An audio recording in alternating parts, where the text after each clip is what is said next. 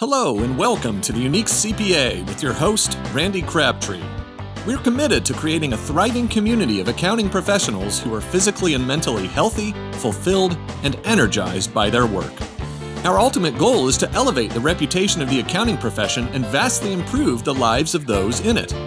The Unique CPA is brought to you by Tri-Merit, the specialty tax professionals. Today, our guest is Dawn Brolin. Believe me, I'm really excited about this episode, and you'll hear why when you hear Dawn start talking here in a minute. But Dawn is the CEO of Powerful Accounting. She is the author of the book, The Designated Motivator, and The Designated Motivator for Accounting Professionals. She's been doing this for a while. She is really known for her innovative collaborations within the accounting profession, both with her clients, other practitioners, and her technology partners that she calls Team Brolin. That's her starting lineup. She gets a lot of recognition.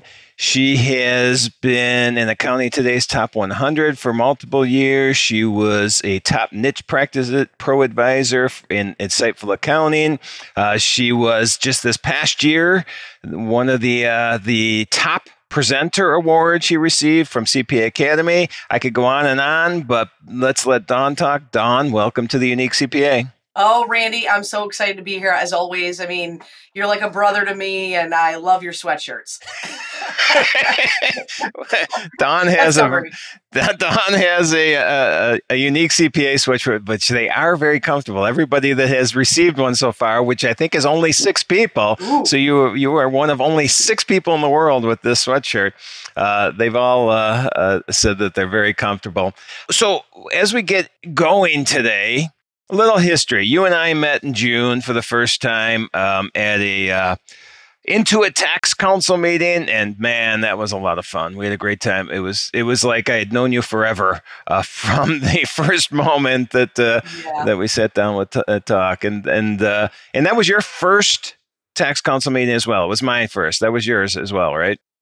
Yeah, we're freshmen. We're freshmen at the tax council, and yeah, we didn't know each other from Adam, but we shared an Uber. We went. I mean, it was just like as if we'd known each other for forever. It was weird, but awesome. Like I was like, I gotta know this guy, and he would like talk about all these fancy things that I had no idea about, and but it was just you were just so cool. We could hang out, talk about anything.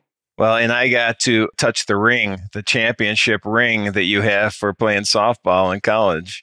You did. I've let you touch it a couple times, and I mean, think you've even put it on your pinky because it's. You know, I did. I think you did. I did that night at one of our dinners for sure. So, well, let's talk about a few things here today. I mean, we can go anywhere, and you and I could probably go for 4 hours. We're going to cut it off less than 4 hours. But I mentioned that you wrote this book, The Designated Motivator. And I was thinking about this, and I'm like, okay, should we talk about this as your other persona? But it's not. This is who you are. It's not like there's a separate Dawn Brolin who's the motivator. You are the motivator. This is what you do. So why don't you give us a little history of The Designated Motivator, where that came from, how you came up with the idea to write this book? Yeah, well, it's really interesting that something just came to me as you were saying that. It was kind of strange. Like, why did I write this book, The Designated Motivator? And originally, like what I've always told people is an experience that I had in 2019 coaching a college softball team during tax season, and what the impact of somebody who is a designated motivator and the impact it can have on a team, on a, whether it's a sports team, whether it's an office team, a work team, friend group, whatever it may be, and what the impact can be when you have somebody who is so just genuinely interested in caring about an individual. And when you do that, you have care and concern for the individuals. When you bring them together as a team and they all feel that ability to rise to the top, everybody ends up winning. So that's really great. But it just came to me. It's not just that, the designated motivator. I was motivated in some way, shape, or form to make the decision to coach college softball and volunteer coach college softball during tax season. And I never really looked at it that way until literally this moment, Randy, for real. No, I thought, the whole story is around how we went from a team in 2018 who was 12-26 to a team who came in 3rd in the country the next year. Yeah, that's awesome. Like, that's the underlying story. right? And the philosophies that we teach these kids and we believe in, and simple philosophies like the win philosophy, what's important now. It's not about winning, it's about paying attention to where your feet are. What is important at this moment in your life? And I think that in a lot of ways, Randy, and you and I talk a lot about this, the mental health aspect of accounting. Yep. And thinking about, we hold the world on our shoulders and we have anxiety. Every one of us has anxiety over various things. Maybe not, maybe not absolutely everybody, but the bulk of people have this anxiety. And so when you stop and you say, and I do this with my daughter all the time, I don't practice it myself, that would be silly, but I'll say to her, she'll call me, right? That'd be silly. She's freaking out over what X, Y, or Z. And I'm like, Emily, let's slow down. Let's take this one thing at a time. Let's break this back down. Let's not look, a week out or a month out. Let's not even look a day out or even maybe an hour. Let's just be right here and say, okay, what's important right now? What do we need to focus on? Right? And so that win philosophy is so important. And the mindset of simple things like an Etch-a-Sketch. And life is an Etch-a-Sketch. The great part about it is if you can start a story, like you start your day, and then you're like, this day is going like crap. And then you take the Etch-a-Sketch and you erase it all and you say, I'm going to start over as of this moment forward, right? Yep. So what you just said there is something I'm going to start using as well. Every time I do one of these podcasts, I steal people's, I borrow the knowledge that I learn on this podcast. I love that analogy there. Because this is one thing you and I think have in common is we just want, maybe everybody, but in general, we want our profession to be better. We want our individuals within our profession to be better. We want them to work less. We want them to be more profitable. We want them to, have less stress. We want them to avoid burnout. And that's why I always have such a good time talking to you, because I feel like we're on the same page with that. Yeah, we are 100%. And, for years, Randy, I wanted to write a book. If you're a speaker, if you're anybody who's educating and teaching, it's like, you got to write a book. And you're like, oh my God, about what? There's things I like, but I could probably only come up with a paragraph. So how am I going to write a book? And, this background of that book is literally from a situation where I decided that I was going to coach during tax season. I made that decision for probably one of the first times in my life, selfishly, in a way that this wasn't about my clients. It wasn't about my employees. It wasn't about my family. It wasn't about my friends. It was this one thing that I'm also just realizing. See, when I talk to you, I realize things. But nice. It was about me for once, right? And that's and what's interesting about that is we all struggle with, we always want to please other people. And Emily wrote me a beautiful letter for Christmas and said, Mom, you always put other people before yourself. Always, always, always. And I wanted to say, but not always, honey, because in 2019, when I coached, that was about me. That was like probably the only thing. Because listen, think about that. What are the risks? There are risks, and there's, the loss of opportunity and the gain of opportunity. And there's these different concepts of when you make a decision, you're giving something up, period. Whether it's money, whether it's staff who are jealous because you're not in the office 24/7. And that definitely was a stumbling block for us in 2019. And, at the end of the day, I believe everything happens for a reason. And I'm good with that, because now it's just three of us and the ground rules have been set. This is what I'm doing. If you don't like it, leave. I don't care. Right. And I don't mean that in a mean way. I mean that in that I am that passionate, right, that I know I can help change. Maybe not all of them, but even if I can get one of them to learn a life lesson by working with me and helping them, like, hey, listen, let's slow down. What's important now? Let's do that. And mentor them as best I can as young women. And even not just women, but any of the athletes at Eastern. I go and talk to the soccer team. I go talk to the volleyball team. It's like, I want it to be about everybody winning, not just Eastern softball. It needs to be all sports in all colleges. I've spoken to Barry College down in Miami. I did a Zoom talk to their team. This is about all of us helping other people. Yep. I think that's great. I was fortunate enough. Well, when my legs stopped working, I was able to start coaching basketball. And man, that is just so rewarding, just to see whatever it is. Like you mentioned, a life lesson doesn't mean We had to win the game, although we had to win the game. That was important. It was, and we did win. Yes, the point, and we did win a lot. I think I actually just mentioned this on a podcast a few episodes ago as well. But we did win a lot. But just little things that you would see, life lessons that kids were learning. And it was like, that was just so rewarding to me to see. And so then in 2019, you selfishly, which I wouldn't call it that, but you did. So I love it. You selfishly decided to coach softball, which I think is awesome, which the practice, the season begins during tax season, correct? That's correct. And runs right through it. All right. And then that was what gave you the motivation to write the book, what you learned from that. And then, so then how did you convert this book into, or I don't know if conversion is the right word, but to a motivation for accounting professionals? Was that the original idea or did that come later? Yeah, no, that came later. So it was actually during COVID that after we had experienced the 2019 season, and then we're like, oh my goodness, we have the whole team coming back, plus some freshmen, obviously. And we're like, we're going for the whole thing. Like, we're going for the Monty, and we're practicing, and we're fired up, and we're pumped, and it's now 3 days before we're leaving for our softball spring trip, and we're jacked up, pumped. And they say, COVID, everything's over. Yep. And we have videos, we have pictures from that last practice of the crying and the reaction and the...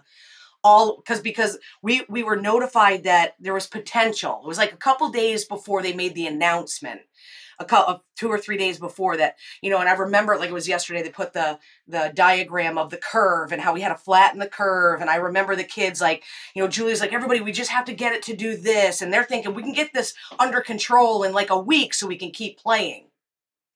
And then a couple days later, right during practice, coach gets the call. This is over. Everyone go home. Uh-huh. And that was really impactful to watch. And this is probably one of the things that fires me up the most. I watched these kids who had this glow in their face and they were just like brand new people. And then all of a sudden to have it just come down crumbling on them. And so now when I talk to the players, and sometimes may harp on it too much and I don't care because I just have to do it. It's like people, and I know every kid on the team right now, we're all impacted by that, by COVID and losing their season. And I get all that.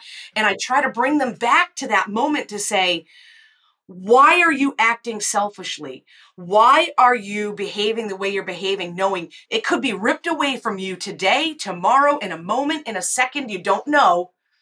And I try to bring them back to that to say, hey, remember how crushed you were?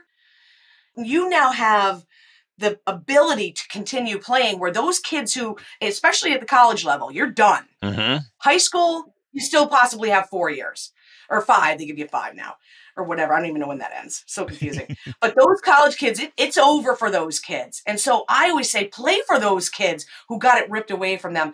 But that doesn't always happen. But anyway, you know, it's just a phenomenal experience. So your question was, why did I, you know, did I write this book first and then having the accounting professionals in mind and how that transition happened?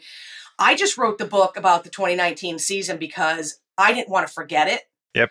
And I wanted other people to hear some of the different things that were done, the philosophies and the bed checks that I did to put them to bed in a happy place where I would dress up like Melissa McCarthy, or I would put on my old uniform and I would walk around and I would put my bra on the outside of my outfit. I mean, just crazy things. So when they came to the door, they never knew what they were going to get, but they always had a smile on their face. Right. And that's how you put a kid to bed. That's how you put a kid to bed, is with a smile on their face. Don't worry about what happened. Let's get a good night's sleep and go back at it tomorrow, and who cares, right? So anyway, so that all happened. I wrote that during COVID, and then I paid a lot of attention to social media during COVID. A lot of paying attention. And I listened, and I watched, and I heard from my accounting peers because of the pressure. And because of the PPP loans and the stimulus checks and all of the unknown, where the IRS would make announcements, and then guess what? Our phones would ring off the hook because no one had any clue how we were going to track PPP loan stuff. Why didn't I get my stimulus? I didn't file my tax return. I got to file my tax return so I can get my stimulus. Like, people came out of the woodwork, and it was all, and here we were holding up literally the entire world in some cases. Oh, yeah. Yep. Certainly our clients. And that was extremely stressful for people. And there were people in the industry who weren't ready for remote. They weren't ready to utilize the technology because they never had before. Now they had no choice. And I remember just listening to the stories and watching the stories on social. And I said, okay, hold it. If the designated motivator can take a team from 12 to 26, from 12 and 26 to third in the country, I might be able to save some of these accounting professionals from themselves in a little bit of a way, yep. Not letting them give up. Let's reassess what you're doing in your firm, utilize technology, and here's how to do it. And that was the transition from the designated motivator to the designated motivator for accounting professionals, because in my mind, I've gotten so much in my soul from the accounting industry, from my peers, from my colleagues, from their stories and their motivation and their inspiration that I had to give back. Yep. Yep. And then, you know, as far as the technology partners and building the starting lineup and all this, it happened in 1 year.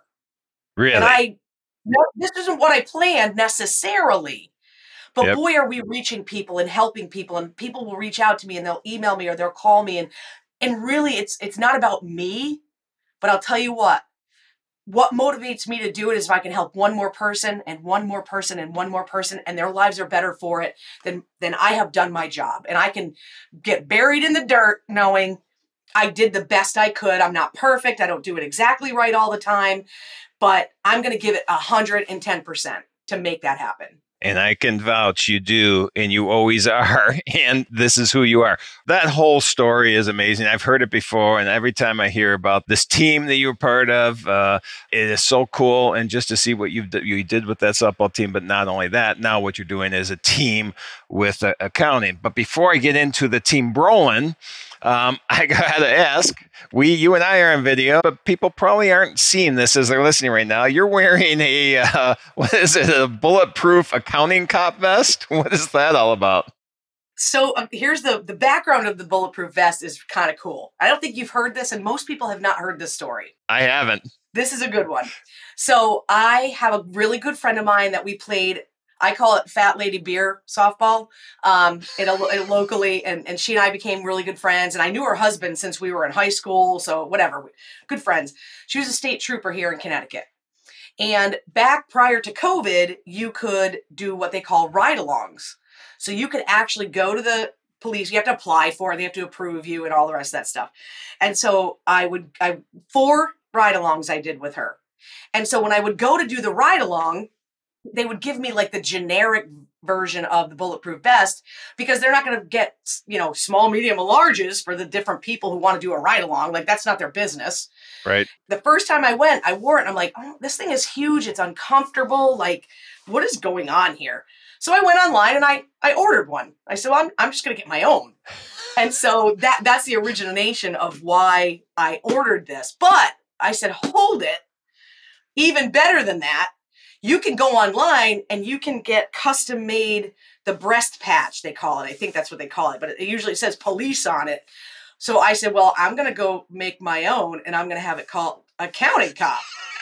And so I wear this sometimes when I get really fired up. And so last night we're going to talk about relationship pricing possibly in a little bit. Yep. But we're starting to really get in-depth conversations with clients that we never had before, because they don't want to pay for it. And so we were like, well, we're just going to do the minimal. We're going to do what they're willing to pay for and whatever.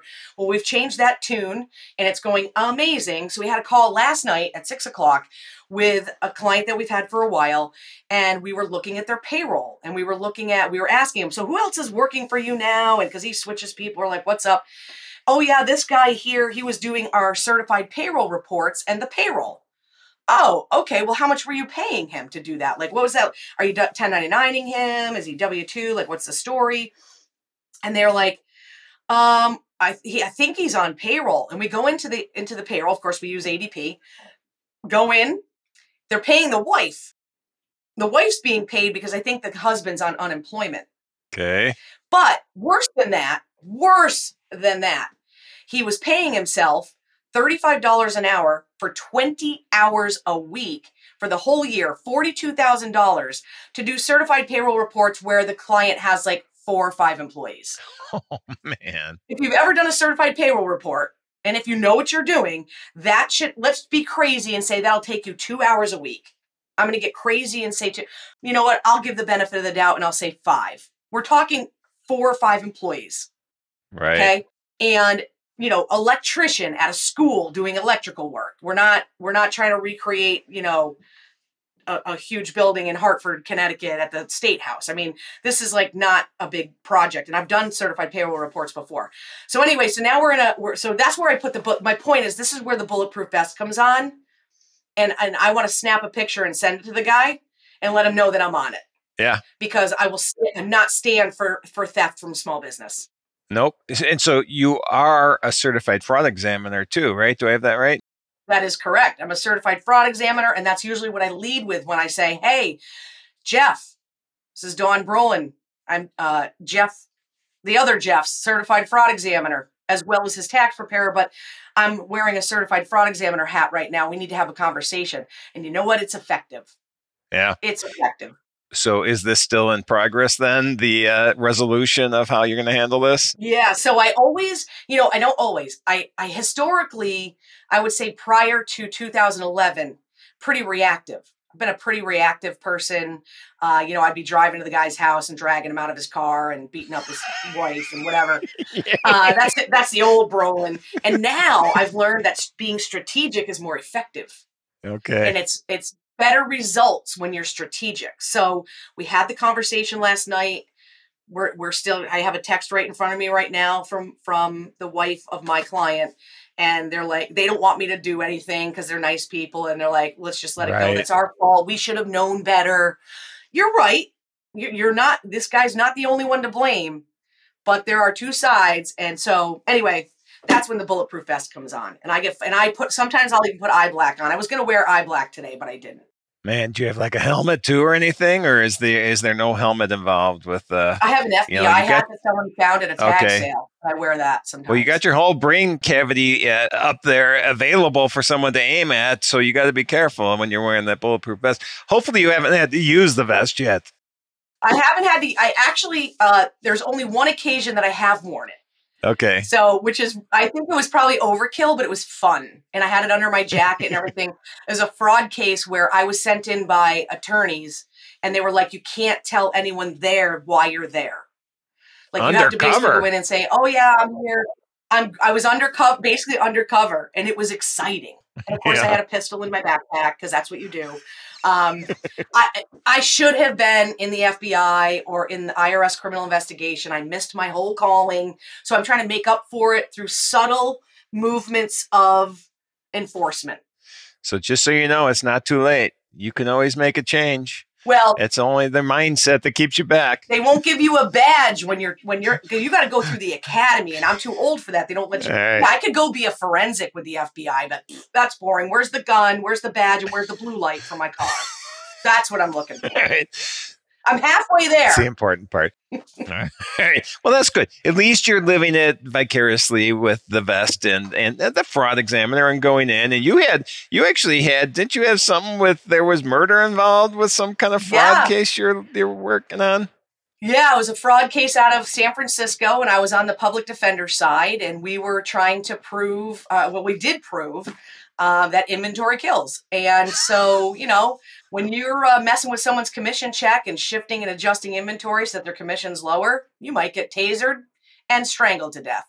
And that's real. Oh, wow. And so we were able to prove at least that throughout the course of a year of a PDF of an audit log from QBO, we were able to prove that there was an inventory adjustment once here, once there.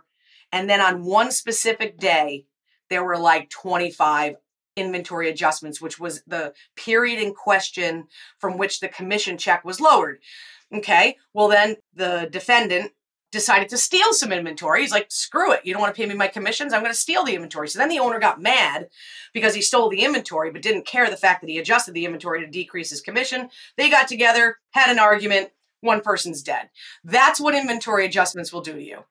All right. So this sounds like another book, Inventory Kills. I like the title of that. Inventory Kills. It could be stories of all your fraud examination or IRS representation, or I think we're on to something there. That's the next one. Oh my goodness, I think you're right. I think I have enough stories to make a small book. It wouldn't be a novel, but who's going to read that anyway? But I've got some pretty interesting stories over the years, that's for sure. All right. Well, we took a veer there, which we tend to do. Let's veer back into the storyline we were going with the Designated Motivator and the book, and now for accounting professionals and you in general. So in 2019, then when you started coaching, again, during tax season, and you had to reduce your hours at work, and I'm guessing you were doing this prior anyways, but obviously you've got to be very efficient to be able to do this. And your tech stack, Team Brolin that you work with, which I know ADP and QuickBooks and all these involved. Tri-Merit is part of the Team Brolin, which we're very excited about. So let's talk about that tech stack and the efficiency it creates, and is that part of the reason you're able to reduce your time during tax season? Definitely. Things are still happening while I'm not in the office. The work and the business is still moving forward. You know, simple tools like Bookkeep, where anybody that we have on e-commerce, those transactions are automatically posting. We're never even worried about them. Send me a nice report, says everything's cool for yesterday. Awesome. Or every week, typically the report comes once a week. I don't have to really be involved in that. People are running payroll. Payroll is posted because they're all using ADP. The payroll is posting accurately into QuickBooks, including, everyone sit down, officers' wages for those who have S corporations and C corporations, where you have to separate it on the tax return. Bookkeepers don't typically care. They put it all in wages. They don't understand that the tax for now, if it's all in wages, I got to go get the W-2s for the officers and back that out. And I don't want to deal with that. I want officers' wages where it belongs on the P&L, separate from the regular wages, because guess what? You also can do analysis to say, what's the percentage of your employees? What's the percentage of income? So, all right, our employees are 40%. Is that too high? Is that too low? We can actually have a conversation about it. So those types of things can happen while I'm not in the office, and that's important. Administrative work can be done without my interaction whatsoever. I used to be a 60% admin person. Through the use of technology and an amazing executive assistant, that is all gone. She's part-time. If she works during tax season 27 hours, that's a lot. So we've used the technology, and I think that's going to decrease because we've implemented a couple of other things, and she's ready. I mean, I tell her, I'm like, I need you for another 10 years. And I know that's not going to happen because she's ready to retire. Right. I said, okay, so we need over the next 3, let's say I'm going to make you stay for 5. So I'm like, over the next 5 years, these are the things we have to do so that when you're done, I don't need to bring another person on. Yeah. So technology could take that. And that's what it does for you. All right. So then you see this technology be more important, especially as you're losing. And what's her name? I've heard it before. Your assistant. I call her Mama. That's right, Mama. I call her Mama. All right. So as Mama starts to reduce her hours and this technology comes in more, this is, I assume, been able to allow you in general to reduce hours. And so, what is your tax season? I mean, did it used to be 80 hours and now it's 40? I mean, that's extreme. But where are you falling in then? Well, it's not extreme, actually. I used to think 80 hours a badge of honor. Like, right. Look at me. I can be in the office. Really what it is, it's being in the office for 80 hours. Doesn't mean I'm working the whole time, because there's less of a sense of urgency if you're going to do the 80 hours in a week. Yeah. Makes no sense, though. No. So what I'm doing now is typically during tax season, I'll get out here between 8 and 9. And I'll start my day. And then I go until whatever the practice is. If practice is at 3:00, I'm not coming back. If practice is at 1:00, I'm going to practice 1 to 3, and then I'm coming back for a couple of hours. Okay. So I'm working between, I would say, on a heavy week, February and March, I'm probably working 40 hours. And that's a lot. Yeah. Like, that's a lot for me. Yeah. I want to be at the 30-hour. And so the off season, I'm around the 30-hour work week. Nice. And so I like 10 to 3 is my wheelhouse. I may expand that to 10 to 4 Monday through Friday and take Fridays off. Right. Because my whole goal is that we are so much more efficient in our bookkeeping with our relationship pricing, the accounting that we're doing, the conversations, the tax season's happening now. Like I'm like at the starting line. I'm waiting for the IRS to release and say, okay, the forms are ready. Intuit's got the forms, and I use LaCert. Right. And they say, ready, set, go. Like I have returns. I'm ready to start. Really? I've never been in that position before. Yeah. Well, we are ready. And I'm like I've got schedules. We may not have their personal stuff, but I probably have 7 business returns ready to go. We're waiting for the forms. We're waiting for everybody else to catch up. And I assume that just imports from the QuickBooks Online to LaCert. Is that all set up that way as well? I've not set that mapping up. You can do it. Okay. I'm good with printing out my P&L and my balance sheet and all my new assets and check, book to tax in an Excel worksheet. Like I got my system. Yeah. I can do a fairly, like I don't do complicated returns, by the way. I'm not doing C Corps that have all kinds of magical dust happening. Right. That's not my wheelhouse. I'm a basic business preparer. I'm not Hollywood. All right. When it comes to tax returns. And so, because I pass those over, I have 2 tax partners. I pass those over to them. I'm like, you got the master's in tax, you deal with this. I'm not doing this stuff.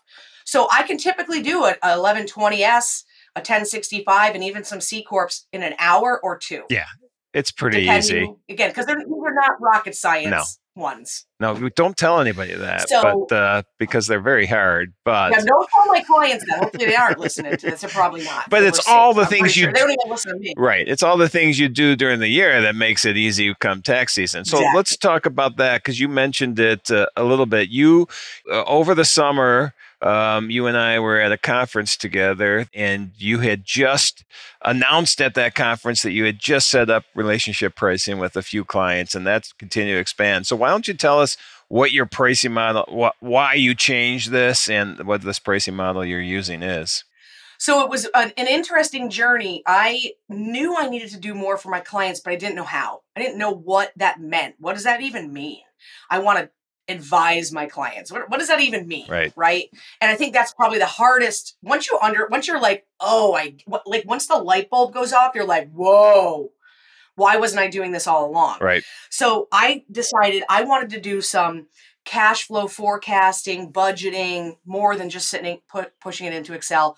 I wanted to do so much more. So I hooked up with Jirave and I met them. It was a year and a half ago or so at Scaling New Heights down in Texas. And I started to talk to them like, I'm interested in this. I know I need to do more, but I don't know what that looks like. And so I started working with Mike Triantos from Jirave.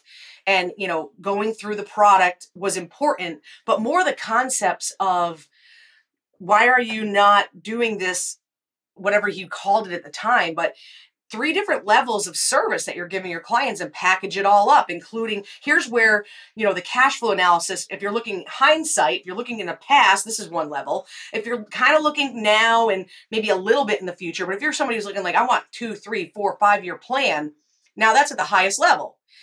So he and I worked together so much. And then I heard Ron Baker talk about, he talks at subscription pricing. So I knew that what that did for me with Ron validated what I was thinking.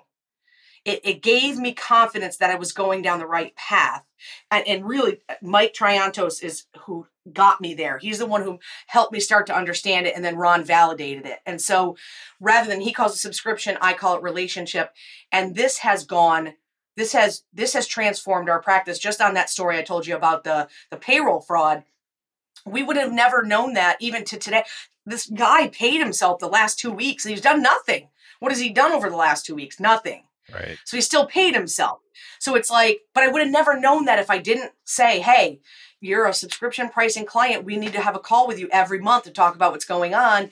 If we weren't doing that, we would have been doing the same thing over and over again. They would have lost another $42,000 this year. Right. So you can actually show the savings that I'm sure that they're paying you less than what you just saved. Well, I don't know. Maybe not. But 100%. Yep. We just covered our feet for the whole year. Right. So that's the other thing then. So this relationship pricing, explain what it is. It is just a monthly bill and all inclusive, or how do you work it? Yeah. So what we did was there's 3 levels. And so we start off with the, hey, listen, and we told the client where they fell. We didn't let them choose. In some cases, we were like, which do you want? But understand that if you choose the lower level, you're a lower priority. And that's just life. Right. And so what we did was we analyzed the clients we were doing the bookkeeping for. The clients that we were only overseeing their bookkeeping because either they were doing it themselves or they had a bookkeeper or whatever. So we have the lower level of oversight. We'll do your personal and business tax returns. And we evaluated what they paid over the last year. And we said, okay, our levels, and the pricing's out on my free resources page at Dawn Brolin. So I've shared this with everybody. Anybody that wants to see what I'm doing, whether it's right or wrong, I probably underpriced myself, but it's the first year. Believe me, it'll all go up. It's a work in progress. Right. Work in process. I said, okay, $750 for the first level. That's $9,000 a year. Then there's $1,500 a month. That's $18,000 a year. And then $2,500 a month. That's $30,000 a year. And so we took it in that we looked at the billing from the previous year. Okay, this person was only paying us $5,500. Let's get them to $9,000. All right, this person was paying $12,000. Let's get them to $18,000. This person was paying $12,000. Let's get them to $30,000. And so, and depended, there were variables. And I think that this is important. There are variables. Is this person a pain in the ass? Or is this person not? Yeah, so because of what we're doing with the relationship pricing at those different levels, what it's done for us is stabilize our revenue. Right? So those clients, and there's 18 of them, there's 18 total, $336,000 a year is where we're at. I'm able to go to Nicole and say, how much money do you need to make? She tells me, we got you covered. Mama's covered. The operations are covered, and I'm covered. Now, my mindset is anything that happens outside of the relationship pricing work that we do is like bonus. So if Nicole does like a special project, we got somebody who reached out to us who was using Gusto, and their quarterlies and their W-2s are all jacked up. That's just, I'm preaching the facts. So we have to go in, we got to mend everything and fix it all. They're not relationship pricing, but I'm like, Nicole, if you want to do the work, I'll tell you what, I'll bill for it and I'll split it with you. So if it's a $2,000 bill, you get $1,000 and I get $1,000. So now I incentivize her. If she wants to make more money, she can. Right. But if she's like, you know what, I'm happy. I'm already busy. I don't have room for it. We can just push it away, turn it away. I'm not going to do it. So, but the tax returns that are outside relationship pricing, all of those returns, I want to do them. I want to make more money. I have a lot of clients I still like. I fired a bunch in the fall, the ones I don't like. Mm-hmm. And so, it's just given us the ability to stabilize our firm, know what work we need to do, and actually dive deeper into these clients. I've been doing more reasonable comp analysis. I just learned about it 6 months ago, and now I'm doing that we did it last night with that client. I'm like, we're just figuring out where these owners need to be and make sure that we don't have exposure. So it's really brought us to a point where I feel, this is awesome. I feel like I've been a loser all this time because I haven't been doing these things and being proactive with the client, because we're all in the stigmatism of people don't want to pay for it. Well, it's because you're billing by the hour. And that's one of the other things with Ron Baker. Right. I didn't like his value pricing. I went to his face and said, bro, I was not ready for any of this. That's not you. That's on me. And we had that conversation, but it's like, a lot of times we make assumptions about what our clients want and don't want. And that's one of the things I try to tell people when you're discussing onboarding or how you're going to do 8879s. Don't make assumptions what your clients are going to like and not like, because you have no idea. And so as far as I'm concerned, I'm in control of my firm. I know what needs to be done. They have no clue what needs to be done. So I'm going to run it the way I know it needs to be run to protect them, to protect me, and to protect my team. Yep. And getting things done and being productive. I think that's awesome. I think that's everybody can take a huge lesson listening to what you've done and what you are doing, because this is, as you kind of said it earlier, we as a profession have this mindset that we have to help everybody, and that's what our job is. And we got into this, and I think you've said it before, we got into this to help people. And so that's our mindset, and we forget to help ourselves. And by taking control of our business, it's better for our clients and it's better for us. So one other thing I want to talk about then with that relationship pricing, or just the relationship building that you have, is that you also build collaborations with outside expertise like Paul with a reasonable compensation, and things you've done with us with Tri-Merit. How does collaborating with these outside firms help you and your clients as well? This is an important part of what you do, I assume. I think that's something that is another, this is how it's always been in the industry, where people are worried about people taking their clients, right? And so for me, the collaboration, and that may not be the case with you guys, because Tri-Merit's doing the ERCs and the R&Ds, and I know there's new tax law coming out about the 179D and all this stuff. I did the all-day tax update yesterday. Oh my Lord, from 10 to 6. They give you 5-minute breaks and a half an hour for lunch. It's just unbelievable. But anyway, they talked a lot about that. I love that I get that overview, and that's really what the updates are for, is kind of like the overview of these things are happening, but it is absolutely 100% not something I'm going to do.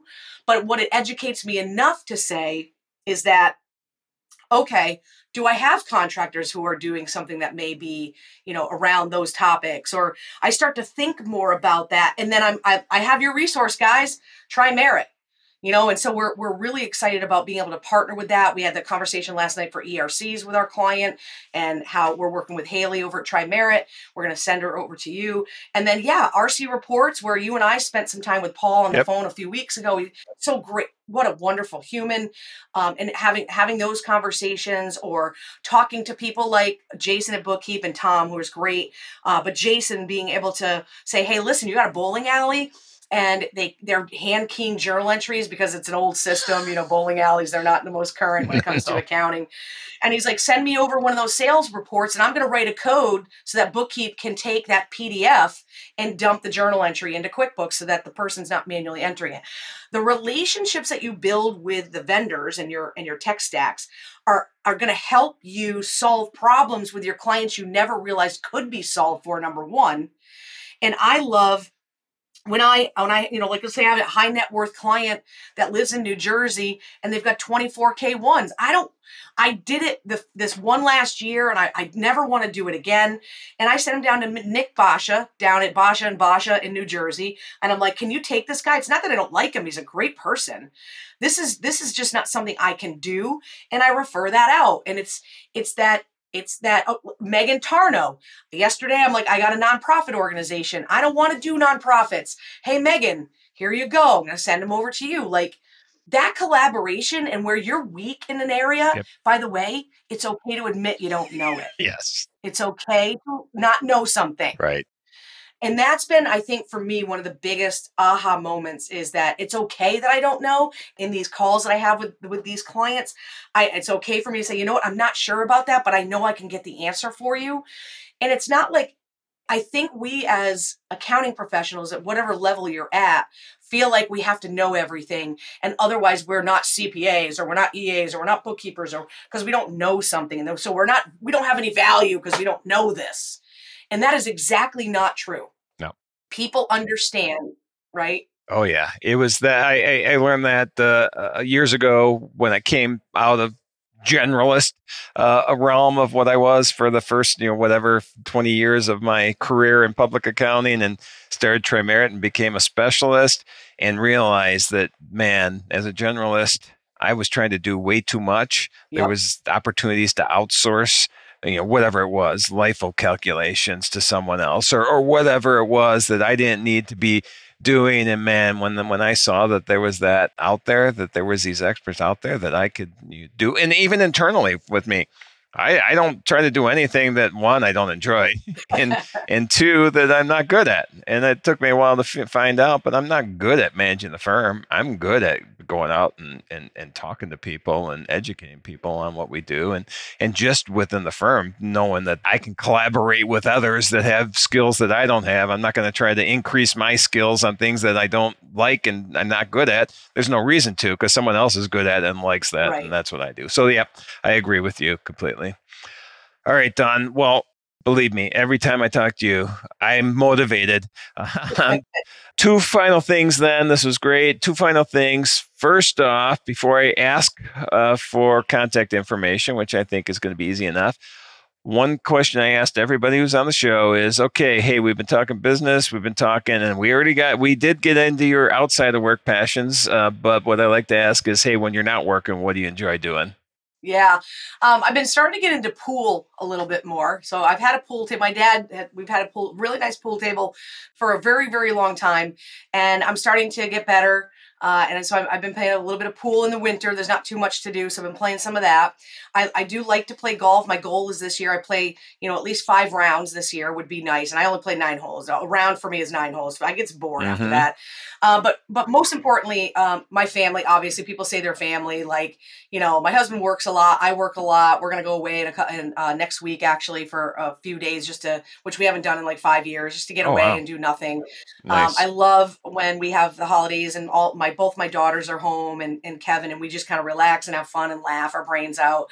And I do love to travel out to California to see my girl, Emily. And, you know, she's, you know, the other half of my soul is what I call it. And so I love to do that. And I love to spend time with friends. Last night, I love burning stuff in my fire pit. I burned everything last night that I could put my hands on. I love to just make a nice fire and throw everything in it that I like can client find. Files. I have a box right here. Everything goes into the firebox, and then that goes out to the fire pit, and we burn it all. So, and that's usually fun. I've done that. Yep. No shredding for me. I'm not, because if you go to Staples to shred, you got to stuff them in this little slot because it's locked, and I always cut my fingers, and so I'm not doing that. And then I'm not paying a shredding company to come here, so I'm just going to burn it. You got the fire pit. You don't need the shredding company. Ashes to dust. That's what we're doing.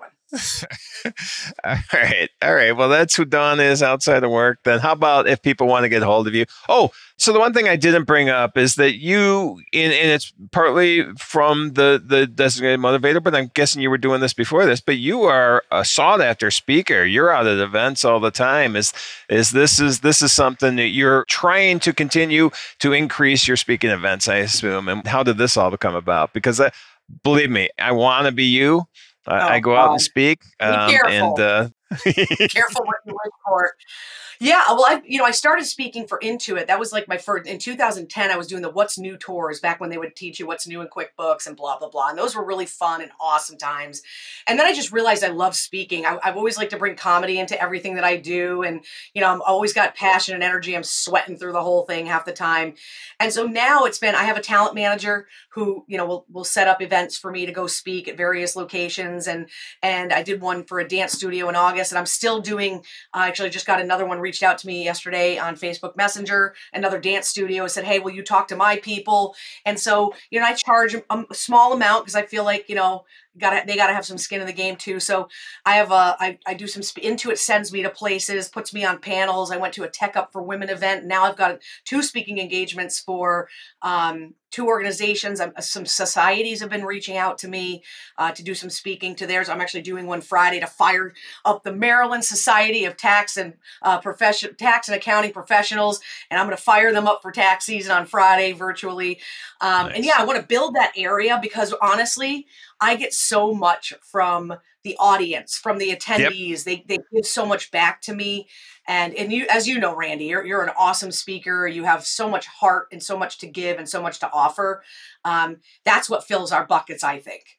Yeah, I get so much out of these events. And when it went remote, took a while to get used to it.